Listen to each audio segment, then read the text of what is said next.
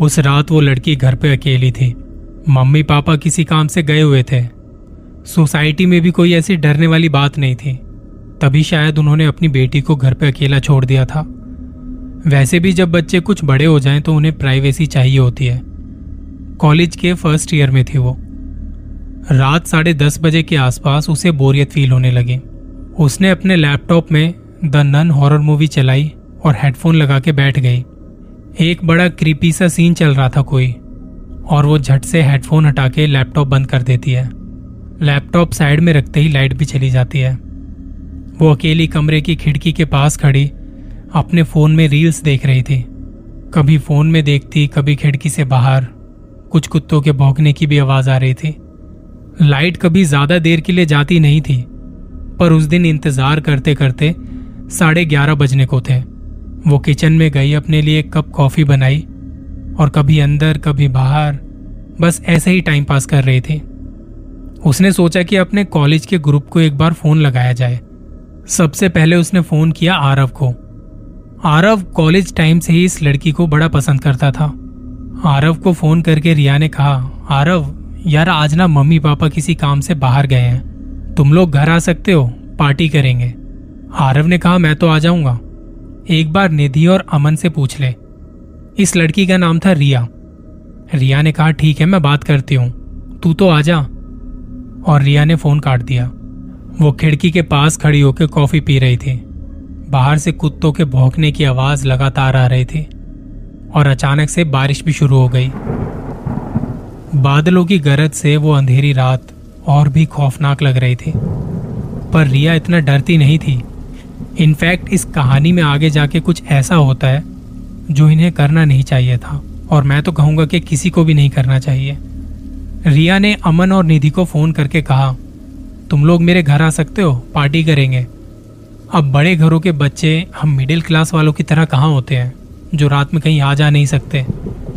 अमन ने कहा, कुछ लेके आना है? रिया ने कहा, आरव को बोल दिया है, वो लेके आ जाएगा। तुम लोग घर आ सकते हो तो आ जाओ यार, ऐसा मौका रोज रोज नहीं मिलता। निधि ने भी कहा, मैं अपने पापा से पूछ के बताती हूँ तुम्हें।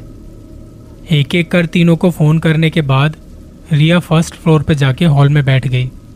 एक बार को तो उसने फिर से लैपटॉप हाथ में उठाया कि मूवी कंटिन्यू करते हैं, और हाथ में लैपटॉप लिए वो फ़ोन देखने लगी। रात के बारह बजने को थे, और लाइट भी अभी तक नहीं आई थी। हॉल में एक बड़ी सी घड़ी लगी हुई थी। और बारह बजते ही उसमें घंटा बजा। जैसे कुछ घड़ियों में ये फीचर दिया होता है, और तभी नीचे से दरवाज़ा बजाने की आवाज़ आई।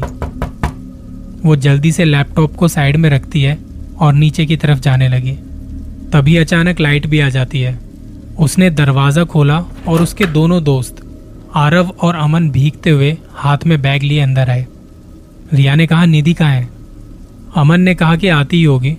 मैंने फ़ोन किया था, उसने फ़ोन नहीं उठाया। रिया ने कहा अच्छा तो ये बताओ, पार्टी का सामान लेके आए हो ना? आरव ने बैग खोल के दिखाया, जिसमें कुछ बियर की बोतलें, शराब, ये सब था। और खाने का सामान अमन ने अपने बैग में दिखाया। बारह तो बज ही चुके थे, और बाहर मौसम भी बारिश का था। इन्होंने ज़्यादा टाइम वेस्ट ना करते हुए बोतलें खोली और बैठ के मज़े से पीने लगे। आरव जो था, वो स्मोकिंग भी किया करता था। खाते पीते कुछ घंटे गुजर जाते हैं। रात के ढाई बजने को थे और निधि का कोई अता पता नहीं। रिया अपना फ़ोन निकाल के उसे कॉल लगाती है, पर उसका नंबर नहीं लग रहा था।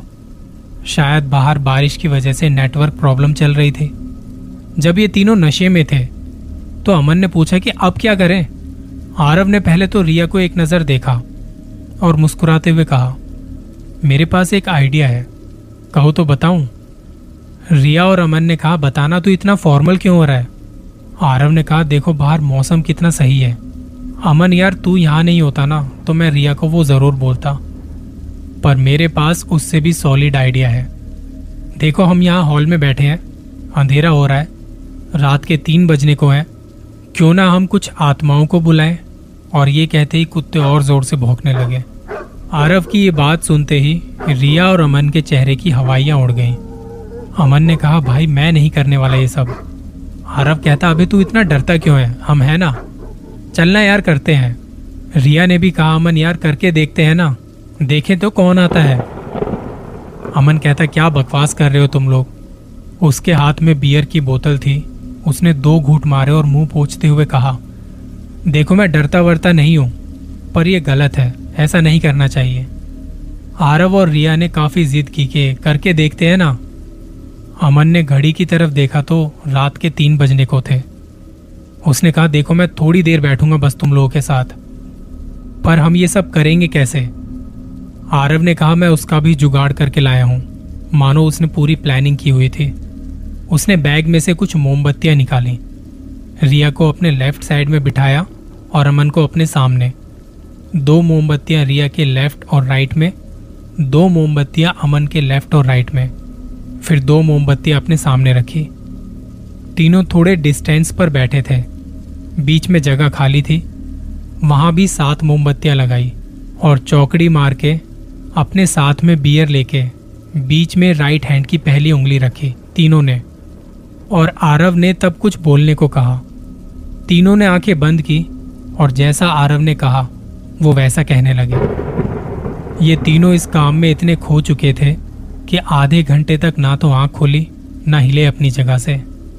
आधे घंटे बाद एक ज़ोर की आवाज़ आई और तब इनका ध्यान टूटा। इस एकदम से आई आवाज़ से काँप गए थे ये लोग।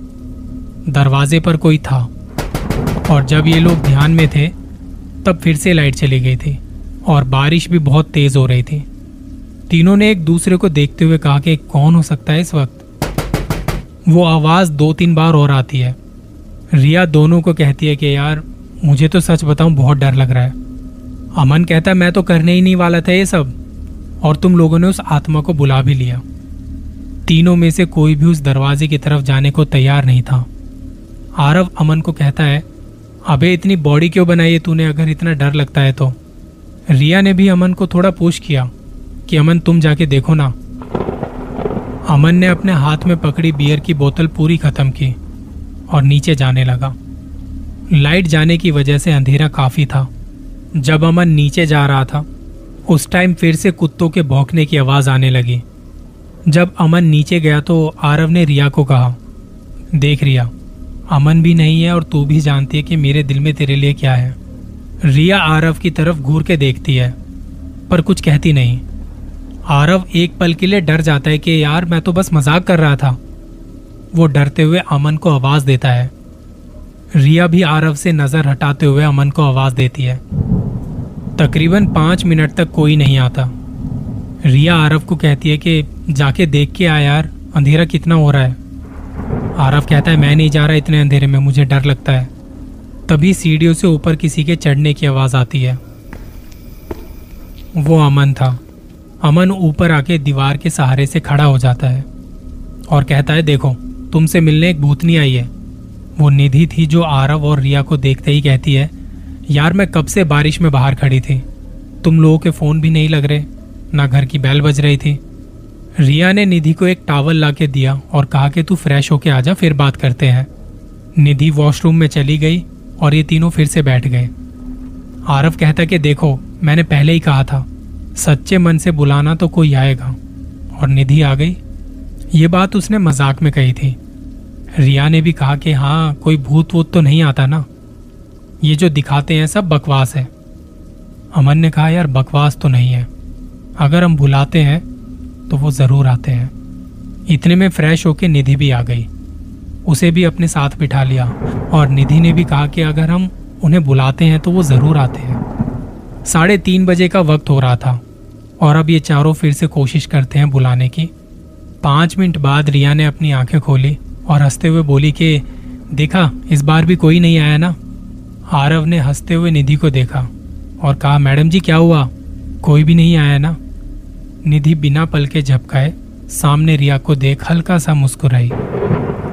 वो उठ के कहती है, ओके गाइज़ मैं एक मिनट में वॉशरूम से होके आई। रिया कहती कि, क्या हुआ तांत्रिक जी? इतनी जल्दी वॉशरूम? और वो वॉशरूम चली गई। आरव बियर पीते हुए रिया को कहता है बड़ी स्टाइल मार रही थी कि दिल से बुलाओ तो वो आते हैं। अमन चुप था और इन दोनों की तरफ़ देख रहा था। आरव कहता है, अबे तुझे बोला था ना कि कोई नहीं आएगा?